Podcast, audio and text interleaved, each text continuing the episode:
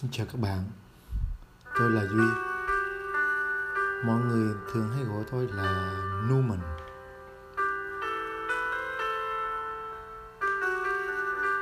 Chào mừng các bạn đến với trang podcast của tôi. Trong podcast này là những chia sẻ của tôi và anh Vũ. Sự giao thoa giữa hai góc nhìn, Giữa triết học và tâm linh. Xin mời các bạn